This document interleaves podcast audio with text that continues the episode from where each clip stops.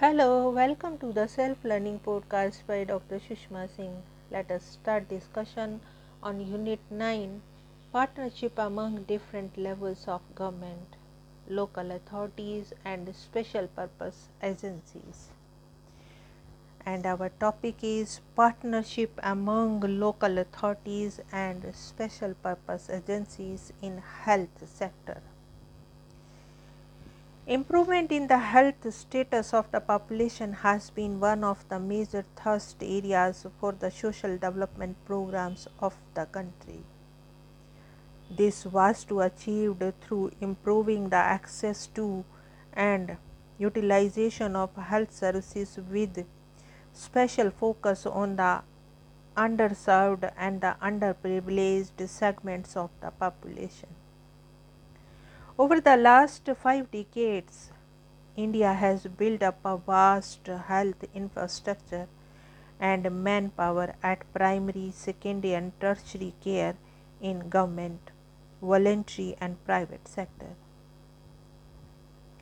These institutions are manned by professionals and paraprofessionals trained in the medical colleges in modern medicine and ISM and H and paraprofessional training institutions.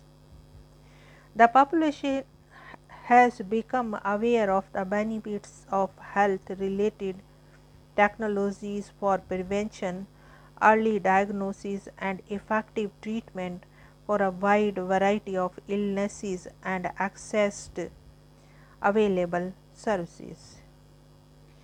Technological advances and the improvement in access to healthcare technologies, which were relatively inexpensive and easy to implement, has resulted in substantial improvement in health indices of the population and a steep decline in mortality. The extent of access to and utilization of healthcare varied substantially between states, districts, and different segments of society. This, to a large extent, is responsible for substantial differences between the states in health indices of the population. During the 90s, the mortality rate plateaued country entered an era of dual disease burden.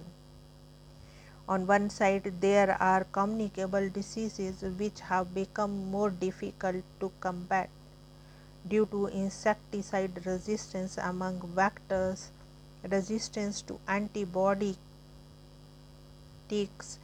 in many bacteria, and emergence of new diseases such as HIV, for which there is no therapy.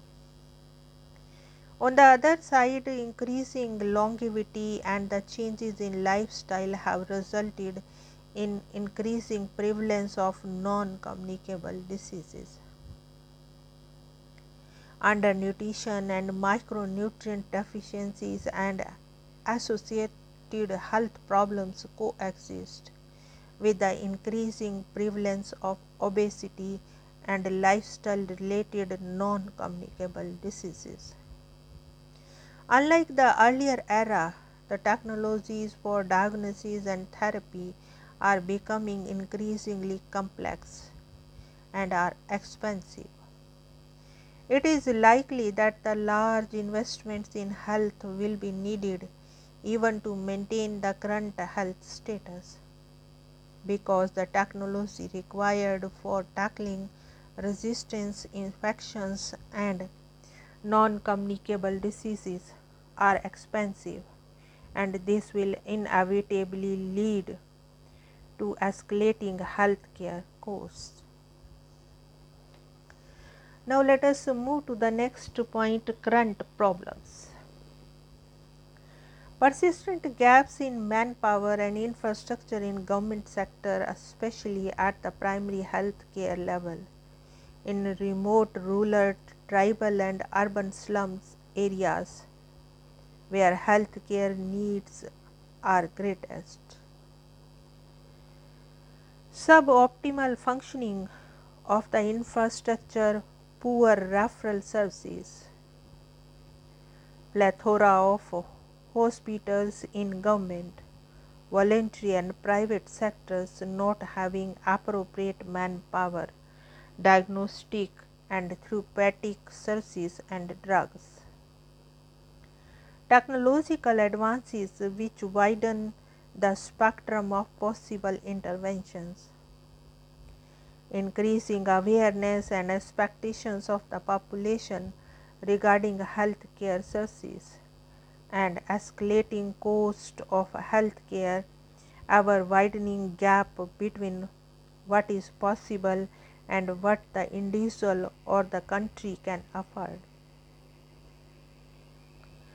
Faced with the problems of a suboptimally functioning healthcare system and providing adequate investment for improving health, the ninth plan emphasized the need for reviewing the changing the health scenario and accessing the response of the public, voluntary and private sector healthcare providers as well as the population themselves to the changing situation.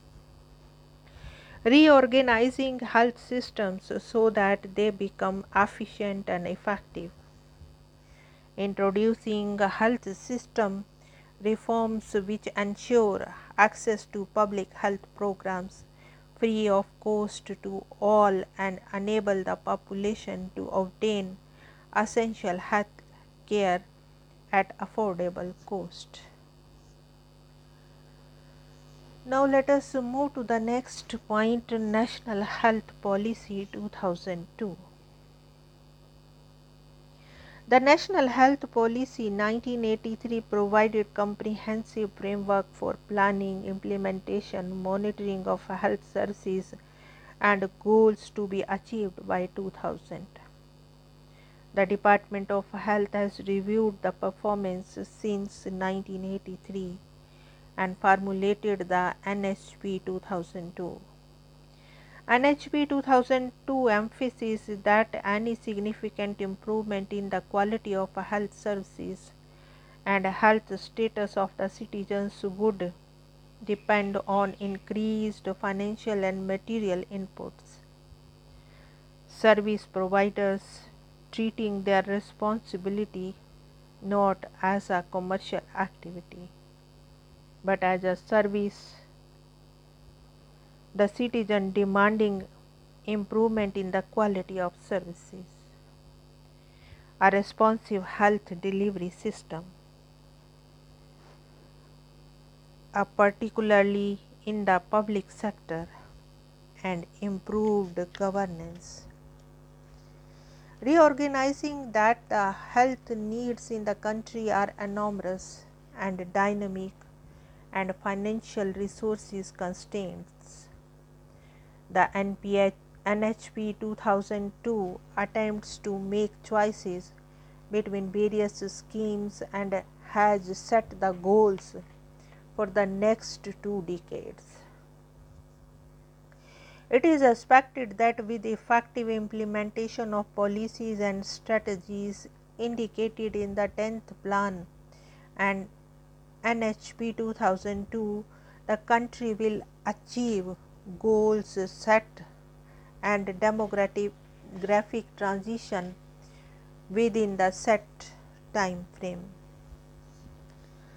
Now, let us move to the next point privatization of health services. The most significant and widespread global trend in the healthcare over the past decade and more than more has been the increasing share of for profit healthcare and its marketization across the societies. This process in the healthcare sector has paralleled the process of economic globalization and is intrinsically linked to it. While private medical practice and the dispensation of medical care for a price have been known for a long time. The commercialization, corporationalization, and marketization of health care are a phenomena of the last quarter of the 20th century. The process received a boost during the late 1970s and early 1980s thanks to a global recession which enveloped both developed and the developing countries, imposed physical constraints on the government budget, and encouraged them to cut back on public expenditure in the social sector. This increased the space for the growth of the private sector in providing of health care. Given the fact that the multilateral agencies have an influential role in shaping national policies, particularly in the health sector. Multinational co corporations and systematically targeted them for policy influence defining priorities for disease control programs, provisioning of health care medical research at the national level. Typically, MNCs have influential national policies in key areas such as provisioning and research in healthcare through multilateral agencies like World Bank, World Health Organization and World Trade Organization. Through the bank, they have influenced the development funding in the social sectors, securing focus for programs with a higher curative content.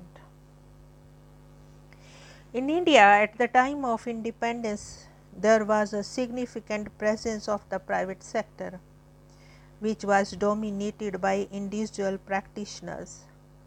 As per the estimates of the Bhore Committee, the proportion of allopathic doctors in private practice was 73 percent and the remaining 27 percent were in government service. There was no effort by the government to curb the growth of the private sector. The proportion of private nursing homes and hospitals was insignificant at the time of independence. However, these institutions started growing during the 1970s and were restricted to urban areas and states where there was capitalist growth in agriculture. The cutback in public spending coupled with the government subsidies has resulted in the growth of the private sector at secondary and tertiary level of care. In India, it is mainly an urban phenomena, but in services in peri-urban and even rural areas. This is seen in Andhra Pradesh, Kerala, Maharashtra, Gujarat, Punjab, and Haryana. In these states, the proportion of private bed is higher than public bed. Most other states like Bihar, Uttar Pradesh, Rajasthan, Orissa, and West Bengal witnessed little private sector growth during the 1980s and 1990s. Now let us wind up the session and take rest. Thank you very much for engaging yourself with the self learning podcast.